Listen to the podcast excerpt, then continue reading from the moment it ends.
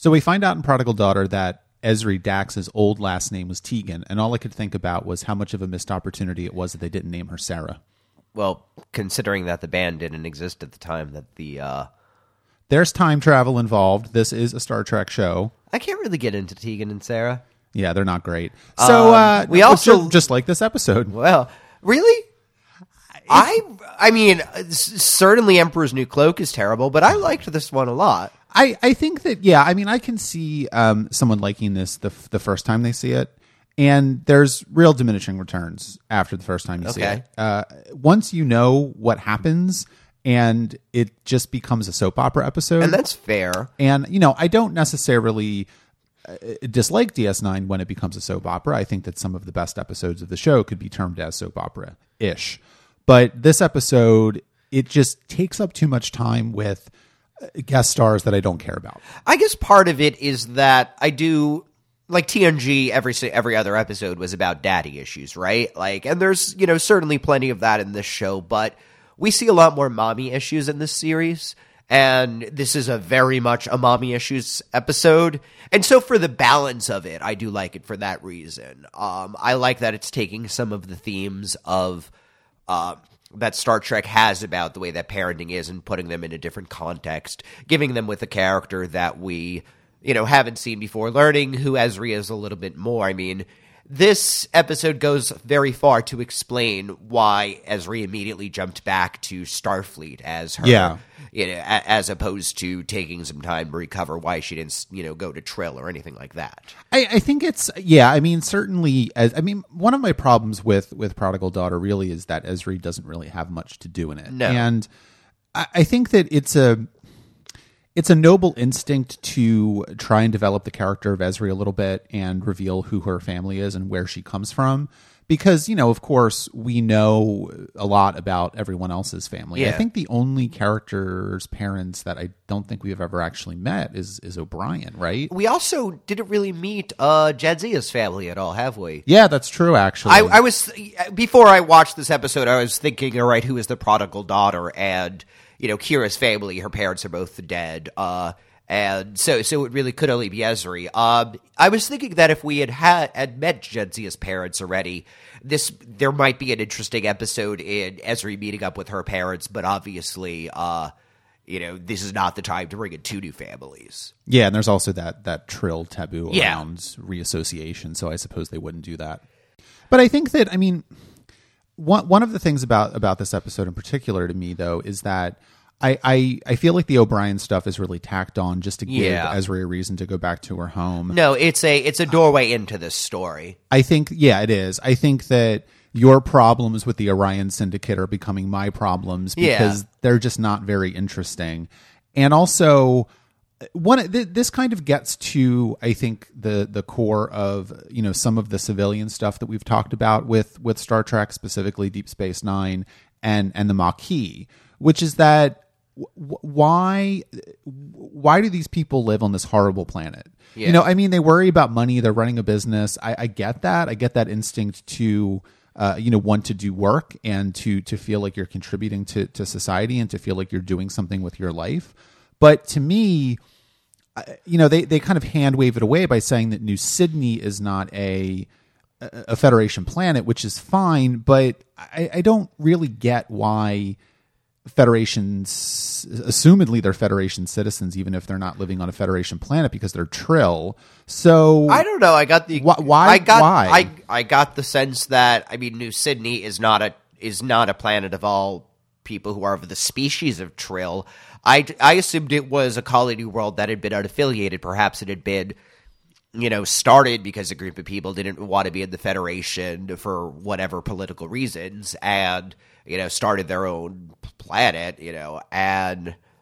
I, I don't know. Yes, they happen to be Trill, but they're not. You know, you well, I don't think I don't think the pl- I don't think it's supposed to be a trill colony. yeah, so you get the you get the sense that uh uh, Ezri's family moved from Trill to New Sydney to start a life, and now they live on this other planet, which is where the mining operation was, and they're living on this particular planet because it's basically where their job is. But It just seems like a lot of unnecessary stress to me. Yeah, I mean when you when you have the Federation, which is this sort of like socialist utopia where everybody is taken care of, to to choose to live on a planet like this and to choose to live with all Yeah. the stress of worrying about money and a business and to to choose to also have to deal with the Orion Syndicate as well.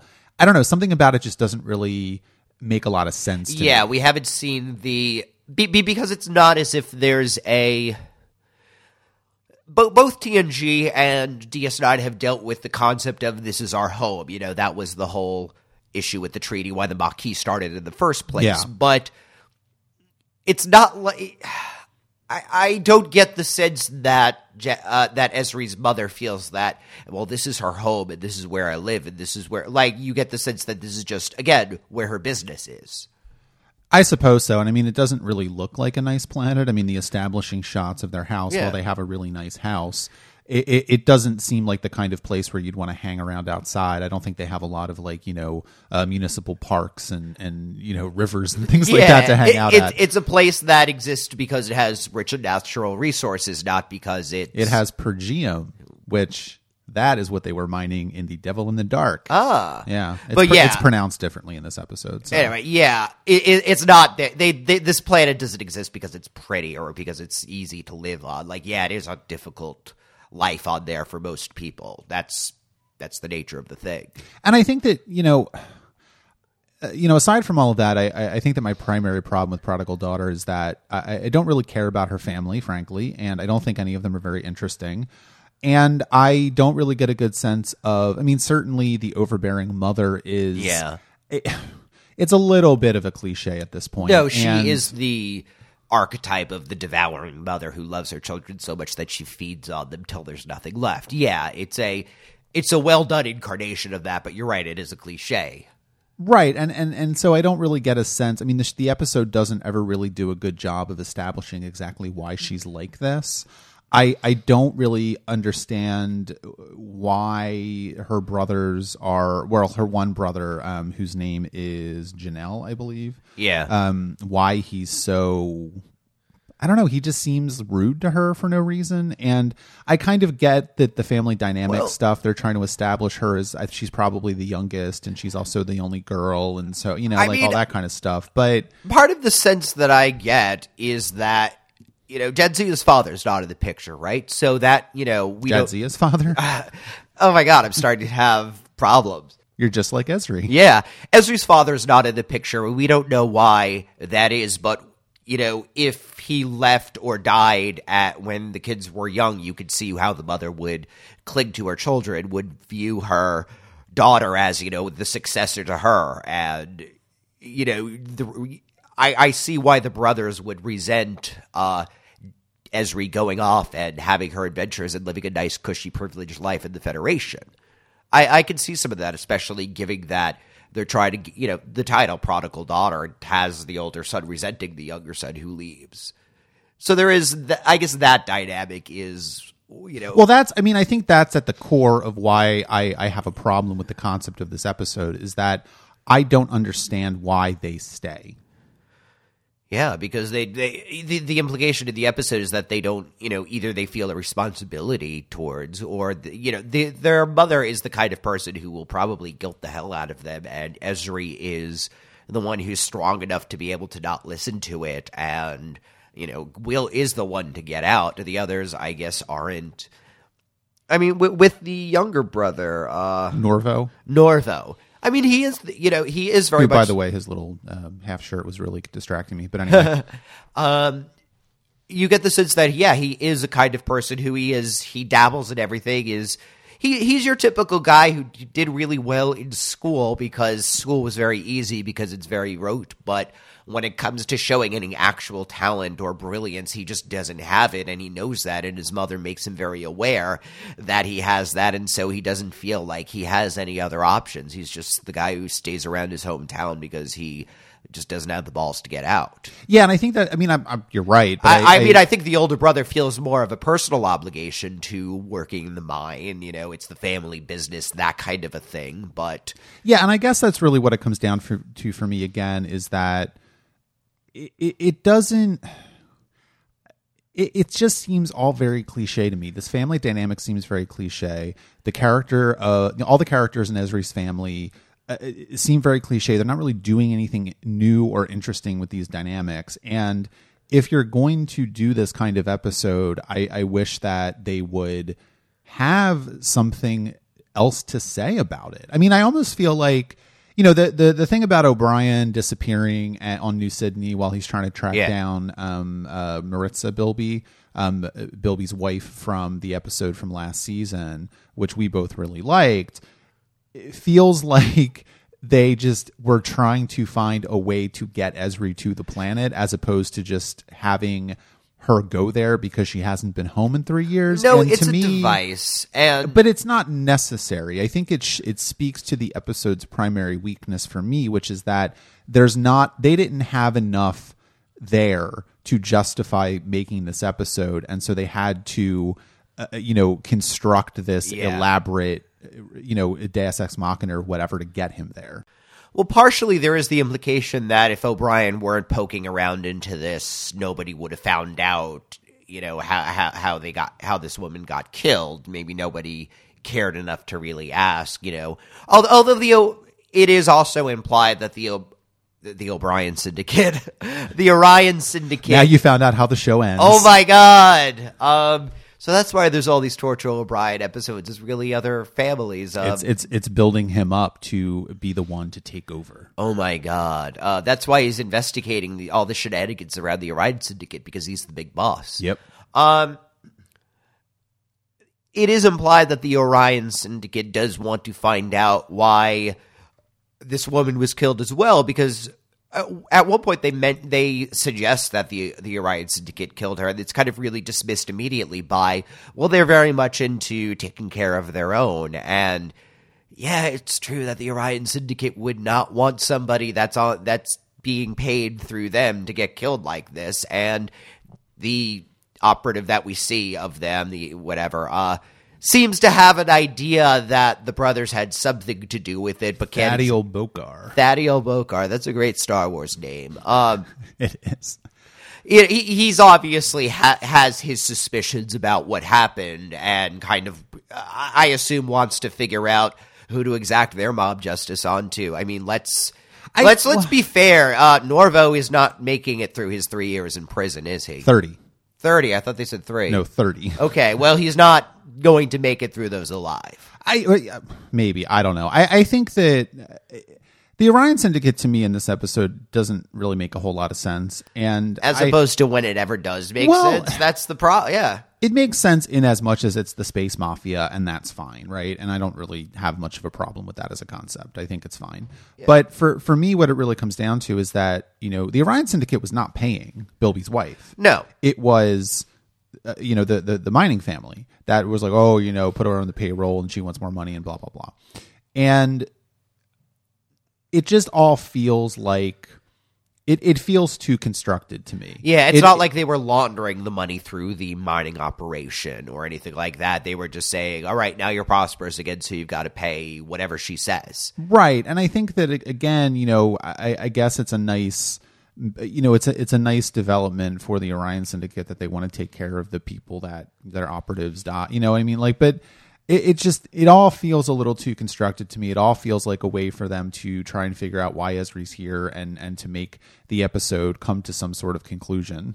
But it feels like the episode is to me the, the the resolution of the episode the conclusion of the episode is just trying to you know make this as dramatic and as terrible as possible and, Oh, and yeah. i just don't feel like any of it really works Oh, that's your right.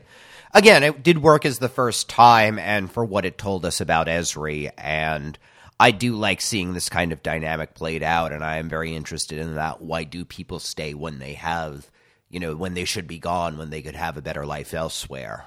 but they never answer that question i mean it's just again it's Yeah. very cliche like it's like they don't they don't leave because they feel an obligation to their family okay Like why why do we need to see that for 45 minutes?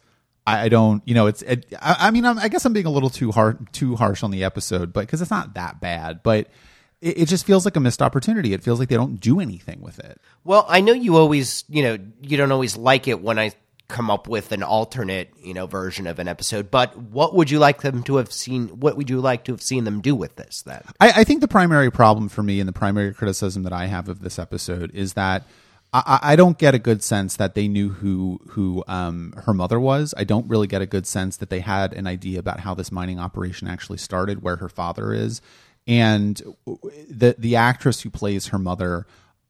You know, I, I'm not denigrating her acting ability. She does a fine job with the material that she's given, but it doesn't seem to me like they had any real sort of. Um, she didn't really seem to me like she developed an actual backstory for this character. It was just she's a stern mother and they don't leave because she's mean. And, it's, and and it's true, she doesn't quite sell that she's that mean. You no, because I think really what it comes down to is that Ezri is not at the heart of this episode. Norvo is not at the heart of this Yeah. episode. Um, the other brother is not at the heart of this episode. Really, who needs to be at the core of this story is the mother, and she's not. You're right. That part at the end when she asks, you know, Ezri, is this my fault? And Ezri doesn't really even have an answer. That should. That's intended to be the climax of the episode. That's the mo- moment where the mother realizes that, you know, even though everything she has done was of making a great life for her children and giving them the best of everything and making enough money so that they could have whatever they want and wanting to have the people that she loves with her and near her and and, and all of those, even though she meant well in all of those ways, she still did very, very damaging harm to all three of them. You know, the Ezri is gone essentially forever. Norvo was put into such depths that he murdered somebody and is going to be in prison for the next 30 years, and her older son is just in this pit of despair. Yeah, yeah. And it, it's a problem. I mean, I think Yeah. that, you know, it could have been an interesting episode. I mean, part of it, too, I think, is that maybe the other brother doesn't really need to be in the episode. I mean, it might have made more sense if it was just Norvo and, and Ezri. Yeah, because part of it is that Ezri feels a lot of guilt at the end for not coming back for her brother. I mean, this is something that happened six weeks ago. If Ezri had visited home as recently as two months previously, she would have still seen her brother in these depths and would still be able to make him the offer, oh, let's go to DS9 and maybe he would have gone to DS9 at that point. You know, he would have been able to, and this entire thing would have been avoided. So there is this moment of, you know, missed opportunity, which if there's an older brother who is also kind you know, if we agree that Norvo needs somebody older to take care of him a little bit. Although is Ezri older or younger? I can't I really. think she's supposed to be younger. I mean, she's like 23 or something. Either way, the two of you know both Ezri and the older brother know that Norvo needs looking after by somebody and just needs needs a sibling to just kind of sidekick to. And Well, I guess I mean that that you know not to cut you off, but I think that's the other problem with the episode too is that they never clearly establish the the order of the siblings. Yeah. and I think that you know I don't actually know how. I mean, obviously, um, the other brother whose name I keep forgetting, Janel, Janel. is because it's such a wonderful name. Uh, he's obviously supposed to be the oldest, one, Yeah. and and he's probably like in his late twenties or early thirties.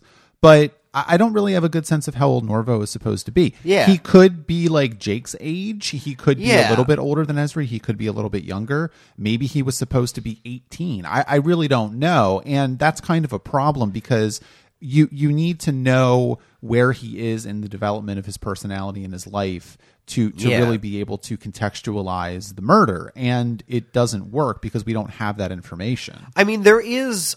I, I, I did compare Norvo to Jake in my mind in a lot of ways. That I mean, before Ezri made her offer, I was thinking, you know, why couldn't she let him go to DS9? He would be perfect there. He would essentially have the same life Jake does. You know, he mm-hmm. would be doing art or music or whatever he kind of wants to and get a little job if he needs to but you know that that's you know he could bartend at you know Quark's for example he could do something very easy and yeah, there is a missed opportunity for a parallel between Norvo and Jake, and Jake is the person who had proper support from his parents and especially his father and the people that he had around him. And Jake did grow up in a.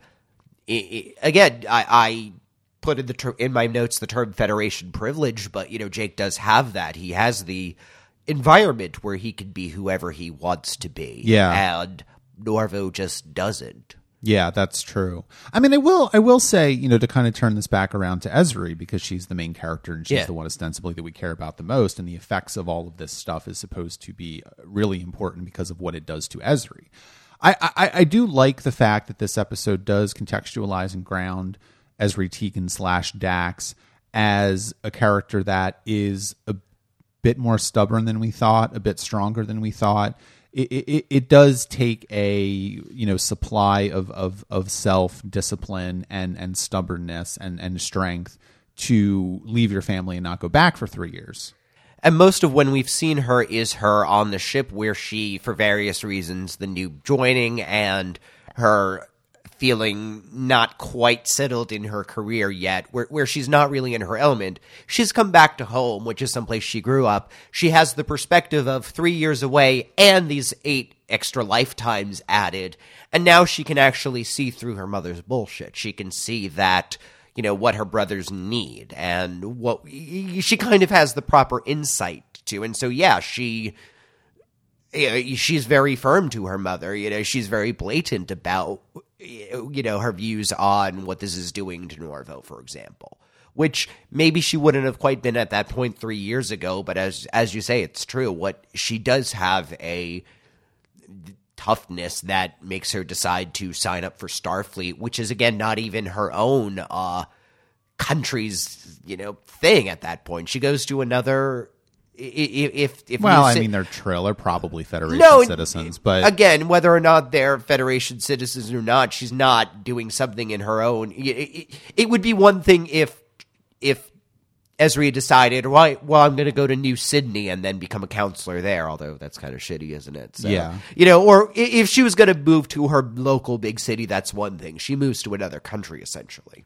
Yeah, and I mean, I don't want to get into a big discussion about Federation citizenship, but I think that um, it, it's it always seems to me that the Federation will give citizenship to whoever the fuck Oh, yeah. wants it. So, I, you know, I mean, another country, eh, I don't know about that. I mean, they're Trill. They probably grew up in the Federation, or they her her parents grew up in the Federation or something. So I don't think it's as you know, Uh, maybe this is something. it's that- not like she's a Romulan. Well, this is something that we have to, I guess. Uh, this this is more of the cipher that is her mother. Does why is her mother here? Why did she?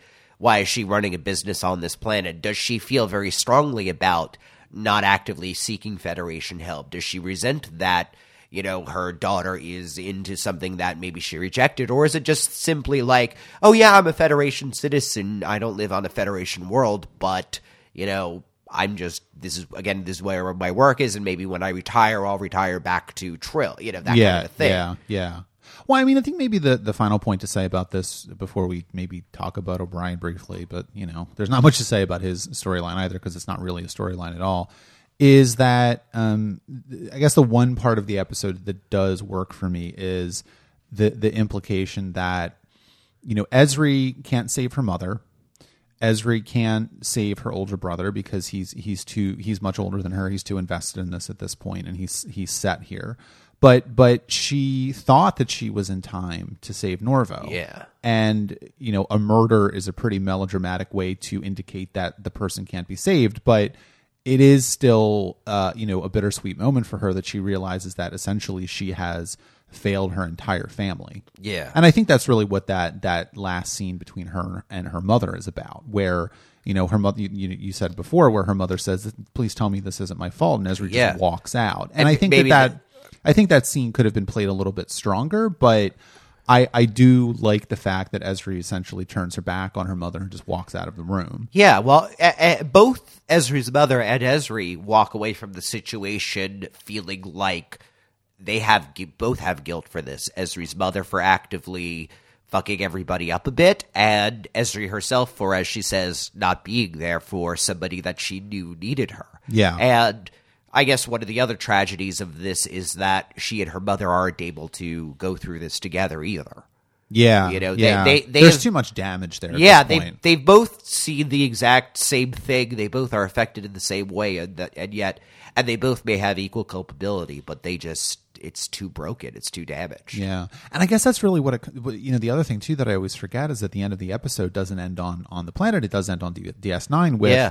You know her back on the station after having stayed there for this trial, and assumedly it took a while. Yeah. So she was home for a while, and and she seems very very down. She seems very broken and distraught. Yeah. You know she's not very interested in talking to to Bashir, and you know that all makes sense. But or O'Brien, sorry, it's not Bashir.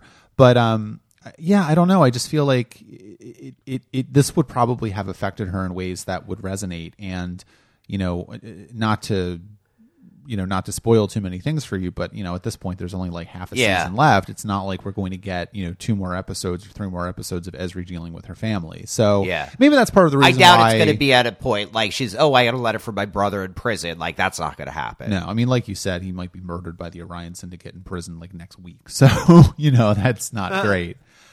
Um, well, is there anything to say about O'Brien? I mean, he's competent. He's he's a nice little. I I always like seeing him in this episode because Yeah. it's like, oh man, it's like a character that I know and love, and he's good doing stuff, and it's like he just feels very nice to see. But he doesn't really have much to do.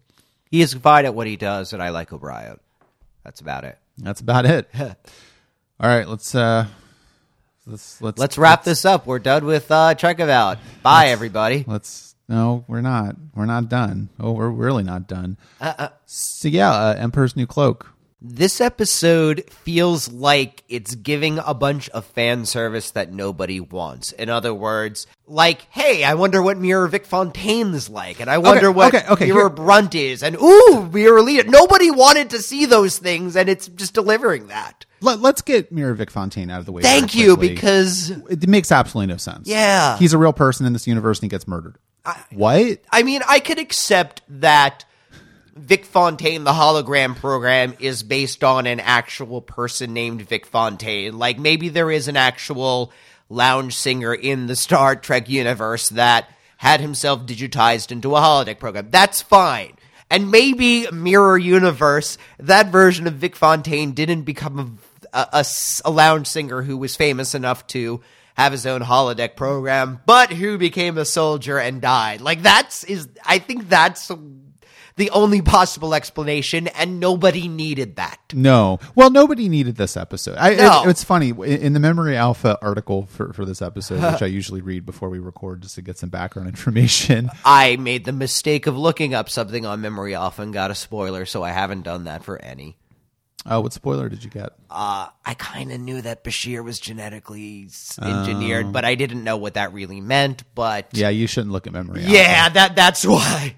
But but um, I hear Steven Behr said that they felt like they needed, with a small n, not a capital N, to have one last episode in the Mirror Universe uh, to cap it off. And I uh, uh, would like to uh, publicly state on the record, uh, 17 years later, that that he is very wrong. Yes. and that no one needed this. Um, it is interminably boring. It is offensive, uh, Yeah. which we will get to. And um, I really don't understand what the point of this episode is at all. And I don't even really want to engage with it on the level in which it is there because none of this matters. And Well, that's the primary yeah. problem with Mirror Universe episodes in general in DS9 is that, what as we've talked about before, as you continue to go back to the Mirror Universe and take it seriously, it, it falls apart. Well, this, I mean, in a way, it reminds me of how Wesley had that, had his final episode where he goes off with the Traveler and all of that. Like, everybody hated Wesley. No one gave a shit how his story ended. Everyone hates the Mirror Universe. Nobody really cares to see the final Mirror characters that, cause you, this is an episode which supposes that there is this mirror universe fandom that's just going to rejoice when they realize that and who would who who view the last season as oh but there's going to be so many characters that we don't get to see their mirror counterparts and what happens to the war in the mirror universe i wonder i mean Eh, but though again those people i don't think really exist so I really, I really wanted them to like Yeah. the, the last episode, the last Mirror Universe episode, to be like them discovering the wormhole in the alternate universe and the Dominion coming through and destroying everybody because that would have been like the perfect end for it. Well, again, I thought that uh, originally when there was Mirror Universe and the Dominion, I thought, well, I, I wonder if they're going to meet the Mirror Dominion. What if the Mirror Dominion turns out to be the benevolent feder- you know, Federation type in that, and they, I mean, that would have been an interesting way to connect the two stories. They get Mirror Dominion in order to link with the Eve, the Prime Universe Dominion, and that's how they become peaceful. But that's not what's going to happen. No, I don't want that to happen. Well- that, that would just make too many connections between the real universes. And like, and this is this is the thing too. Okay, so um, Grand Exec decides that he's going to go to the mirror universe uh, for for business opportunities. Oh, okay, fine. I, I'll buy that. It seems like something he would do. Yeah. and you know, an entire new galaxy of business opportunities. with, Sure, that's fine. They wanted to negotiate with the Dominion in the first place, so sure. Yeah, that's fine. But but um, I I thought that uh, Sisko or O'Brien had said that they had uh, classified the uh, transporter technology used to get to the mirror universe, and um, the revelation in this episode that Rom had it on a, like non-encrypted pad that he left on the kitchen counter when he went home to visit his mother, and Grand Nagus Zek stole it. it Just rings really, really. It, it, it insults my E- Yeah, intelligence. either the information wasn't really classified and that's a retcon, or no, Rom made a massive breach of security. Right, and And, either is, is is too big of a bridge for this episode to cross. and nothing really happens of course i mean certainly um, the the cloaking technology and and and rom and quark being in the mirror universe is what causes the rebels to Yeah. you know get Worf and take over and whatever and win the war but it just who cares like I, I- it just feels like a big like I, I just i don't care about it like none of this matters Yeah, yeah, yeah. and and coming on the heels of prodigal daughter which also really didn't matter all that much now of course when this was first aired i think there was about a month between episodes and wow Oh. what a great we what a great wait for a month to get the emperor's new cloak but Well, as we mentioned, this is going to be the last episode I watch for a few weeks. So I think it's going to be about a month for us, even. So not I- not that not that long but but still, I've got a while before good stuff again.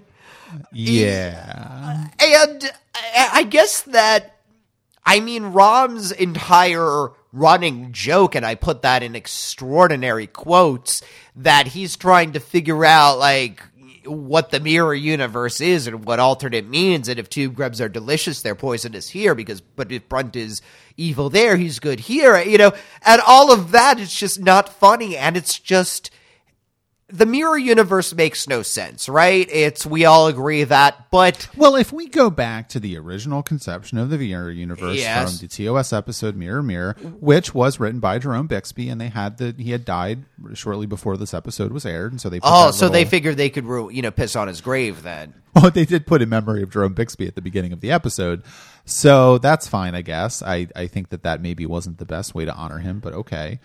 But but I think that really what it comes down to is that you know, and we've talked about this in the past, so we don't need to rehash this point a lot. But the original Mirror Universe episode, Mirror Mirror, works because it is an allegory, and Yeah, it worked because TOS in general was a little more uh, broad in that kind of a way, where it could have stuff that didn't quite make sense. Yeah, but was for a fable, for an allegorical reason. Yeah, Right, exactly. And and so if DS9 had done that in the first Mirror Universe episode, which I think was was pretty good. I mean, I don't think it's like a classic by any means, Yeah. but it's it's pretty good and it's fine and it's shocking to go back to the Mirror Universe and I think they do something kind of interesting with it, which is Yeah.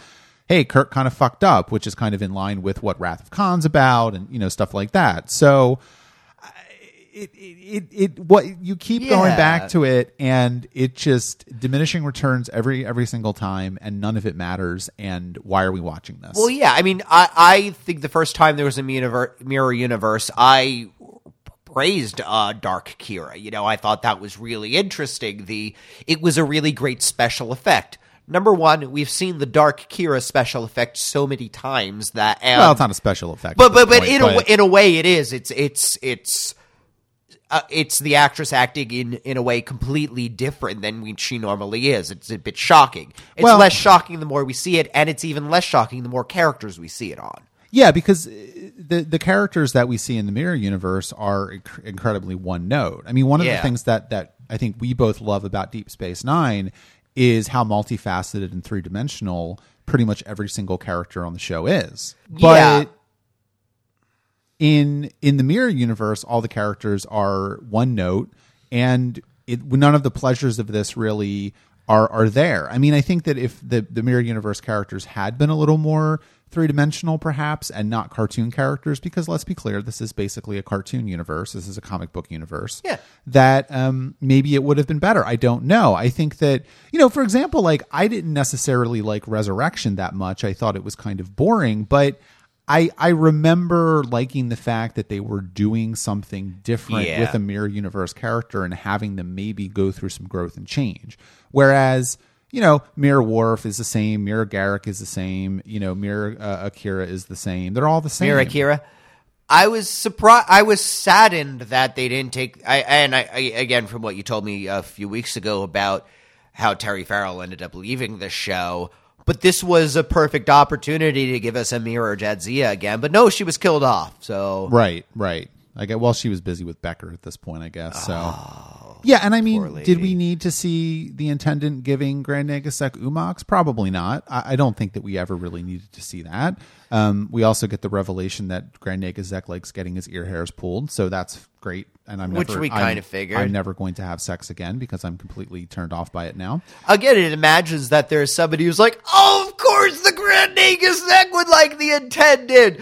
Oh, she's giving him oo-mox. Wow, you know. Again, that Well- guy doesn't exist. I, I'm if you if you exist and you're that guy, please write us. And No, please stop listening to the show and delete it from your podcatcher of choice. No, I, I please don't do that. Keep listening. I, I don't. Um, yeah, I. I well, the thing is, I mean that that is a little bit internally consistent because Grand Nagus Zek did pretty hardcore hit on Kira at one oh, point. Oh, yeah. so that's fine. But okay, let's let's grapple with with Mir Ezri because it's this universe presumes that all the women are bisexual. I or gay. I mean, in the This- case of Dark, it's implied that Dark Ezri d- isn't interested in men with the Bray Br- Brunt talks. But anyway, Right. Uh, well, you know, Frank, you're ugly, so maybe that was part of it. um, I, yeah, I, I don't really know how to get into this, but um, I think that the I think that the um, same sex attraction in the mirror universe has gone from being a bad joke to actively being offensive well, yeah, I mean, especially considering the fact that at this point Star Trek has you know ha- had steadfastly refused to actually deal with the reality of of LGBT issues. I mean, it even goes a step further than that because the intendant is the cliche evil bisexual. It's not just that she's an evil lesbian, like the that usually bisexuals in media are portrayed as horny for anything and corrupt and decadent and horrible, and that is who Mira Kira is one hundred percent. And and interestingly enough, Nana Visitor um, had said that she thought that the intendant being bisexual, explicitly bisexual, um, by kissing Ezri, of course, and Yeah. this relationship with with Ezri, uh, was a mistake because she felt like the intendant being attracted to to Arkira was more a product Yeah. of her of her ego and narcissism, and that Yeah, to me that made sense. Says that they should have listened to Nana Visitor a lot more. Well, I, I I mean, I guess where the, what it reminds me of. There is an episode of Buffy where they go into a mirror universe of sorts, and the mirror Willow is is as regular Willow puts it, kind of gay, Right. and that's used as a kind of teasing the ult because they knew that they eventually wanted Willow to come out and be lesbian herself or bisexual or how whatever the character's exact sexuality is and that was kind of the bit you know hinting towards Yeah. that this is a version of her that's not repressed or not uh you know much more in tune with herself um more self actualized. eh, what what whatever one and if you can call a vampire self actualized? but yeah, that that that was using something interesting with that kind of well, the evil version of you is the lesbian, you know. Yeah. Uh, here it's just the again, it's the knee jerk. It's it's a cliche and a damaging one. We we actually for this month's patron special uh, did an episode on LGBT issues in Star Trek, and we of course talk about So we and we did talk about it in more detail. So hey, folks, give that a listen. Yeah, you can go to patreon.com slash trekabout show and give us $5 a month or more, and you can get access to that and all the other patron specials. Ooh.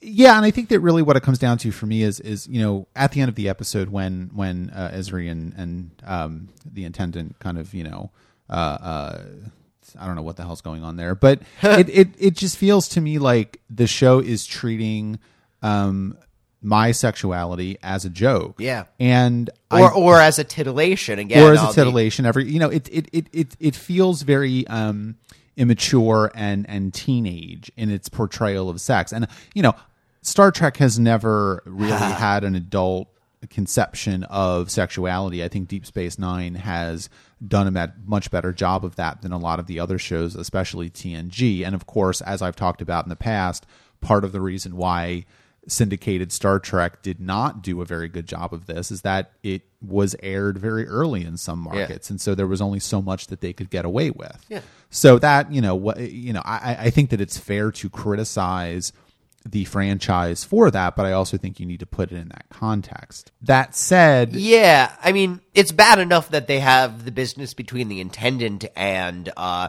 Dark Ezri, but I, I guess the punchline at the end where Dark Leeta is, oh, you know, she's lesbian too, and you know, Ezri and she are going to have a lot of fun together.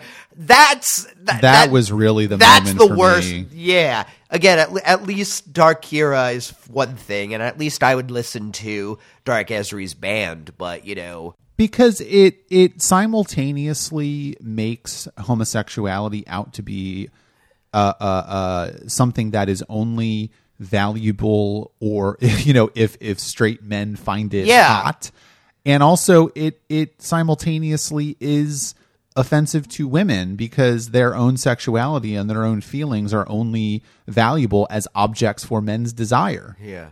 uh, you know and and again i don't i don't necessarily think that the writing staff of deep space nine i don't necessarily think that you know ira Steven Behr and the other creative uh, people on the show are are raging sexists or anything or misogynists but or homophobes but it's that kind of unthinking you know again i'll use that word male privilege that is offensive at this point I mean, again- like give it a rest guys you made your point Yeah. already A, a lot of the ways in which we talk about these kind of issues are with more 2016 terminology. I mean, you know, saying privilege in that sense would be in, I, I believe, only the most academic circles in in 1999. 1999. You know, now they've filtered down into more everyday discourse, and you know, we are looking at this at this show with the lens of today, and. I, I guess the lesson a lot the lesson that we come to a lot on this show is that times have changed. Now well, we're about to have, you know, Trump as the president, so times have not changed, but uh, they've changed for the worse. But I, I don't know. It, it, it's a very dated show in certain ways, which I think is interesting, especially given that 1999 Wasn't that long ago. and was some, you know, was a time that you and I were uh, late teenagers and very aware of the world at that point. That's just, I don't know. It's just kind of funny. As I'm getting older, you notice where you begin to notice things shifting like that. Oh So- yeah, absolutely. I mean, I, I- I think, for example, anything that deals with with trans issues, Yeah. is, is amazing to me, in, in, in how much that is has really moved along in, in even just the past five years. Yeah, the- you know, I don't, I don't even think there was a conception of of you know. Trans Trans, trans, identity? trans as an identity, trans rights in 1999. I mean, Like- certainly, again, if you want to talk about, you know, really academic stuff, that was it was in existence, certainly, but Yeah. it did not, it had not filtered out into the general culture at that point.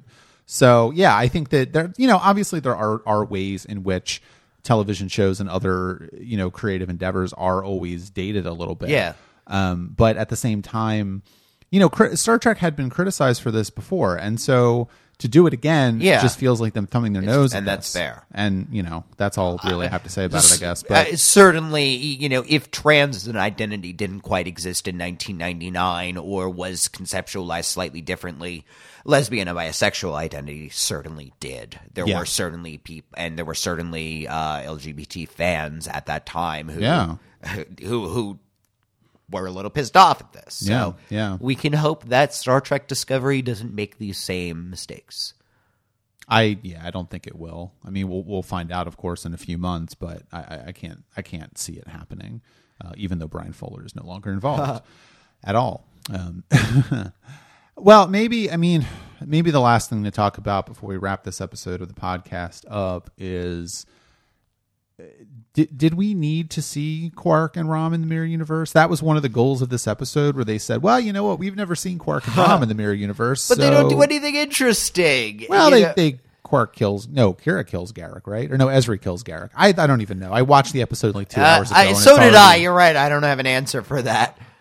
Um, uh, especially because Rom and Quark had been. killed. I mean, we have have we seen? I, I guess yeah. The Ben Sisko did that. I was going to say, have we seen any of the Prime characters infiltrating and trying to pretend to be one of the? Oh sure, their yeah, mirror? Yeah, Yeah, we've seen that. Maybe that would have been interesting for Quark and Rom to do. Have two characters who are not, you know, trained for this sort of a thing, and you know, w- we have to see Quark try and talk his way out of a situation while also reining in his brother. Like that would have been an interesting episode. But given how long ago Quark and Rom were killed.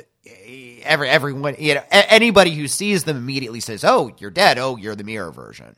Yeah, and why would they all know who Quark is anyway? I don't know. Like, why the fuck would Worf know who Quark? Like, it doesn't. doesn't make any sense. because they read the script. I don't know. You you could tell that nobody really enjoyed working on this episode. I don't know. Apparently, they love it. Really? Yeah, they thought that Prodigal Daughter was the weakest episode of the season. Really? Yeah. Huh. And I mean, I don't think it's a great episode, but I also think that Emperor's New Cloak is, uh, I don't know, 10 times worse than it or something. Again, there's a little because uh, yes, you could say yes. You, the guest stars don't really do it for you, but at the end of the day, Ezri is you know who's somebody that we are beginning to care about. It does affect her, and it does. Well, I, I Uh, this doesn't affect anybody, and you know that Quark and Rom are not going to be marked by this journey in any way. and they're not going to be murdered by Garak. We know Yeah. that. I mean, it's just not going to happen. That's not the kind of show this is. Yeah, and I think that maybe finally, you know, we we haven't really talked about Mirror Ezri at all, but you know, and, and certainly um, Nicole DeBoer said that she enjoyed playing this character and she she wished she could play it more. I mean, Um, she looks pretty cool. Like I said, you know, as you know, in a Joan Jett kind of a way. Sure. She's- But it, to me, it's like they again they do the least interesting thing they can with the Mirror Universe counterpart. Yeah. which is to make her an evil lesbian. yeah. I I mean, okay, she gets a little bit of redemption at the end, but and, and I guess that's something.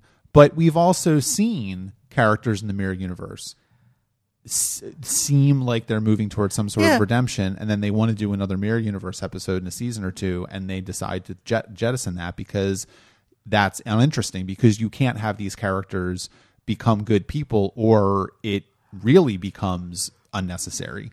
Like, why do we need to go back to the mirror mirror universe and see Intendant Kira be, a, you know, I don't know, a wonderful person? We don't want to see that.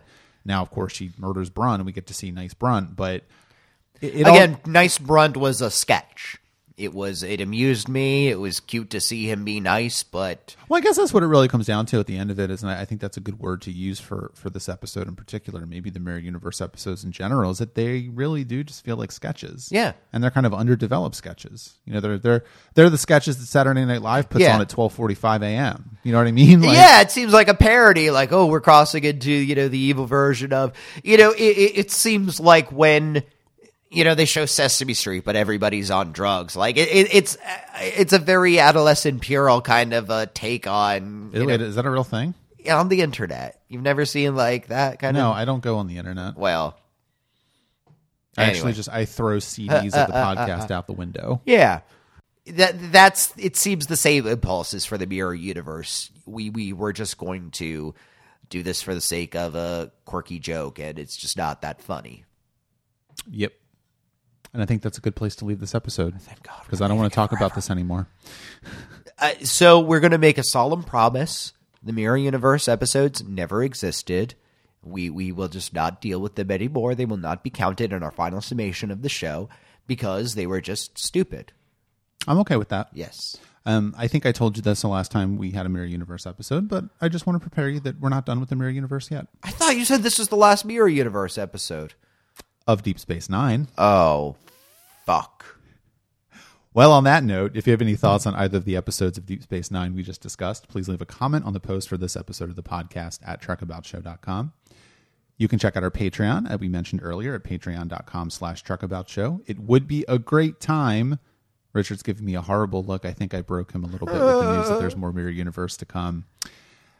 You can go to patreon.com slash trekaboutshow, give $5 a month or more, and get access to uh, our patron specials every month, which we do for people that give us $5 a month or more, as well as one week early episodes of Trek About, which is also available at the $3 a month level, but we prefer $5 a month because it is more money. We'd prefer $45 a month because I have to watch more Mirror episodes, apparently. Social media, follow us, Trek About Show on Facebook, Twitter, and Instagram. And as always, please leave us a positive iTunes review for Trek About. Next week, next week for you, a couple weeks for us, we are going to be talking about the episodes Field of Fire and Chimera.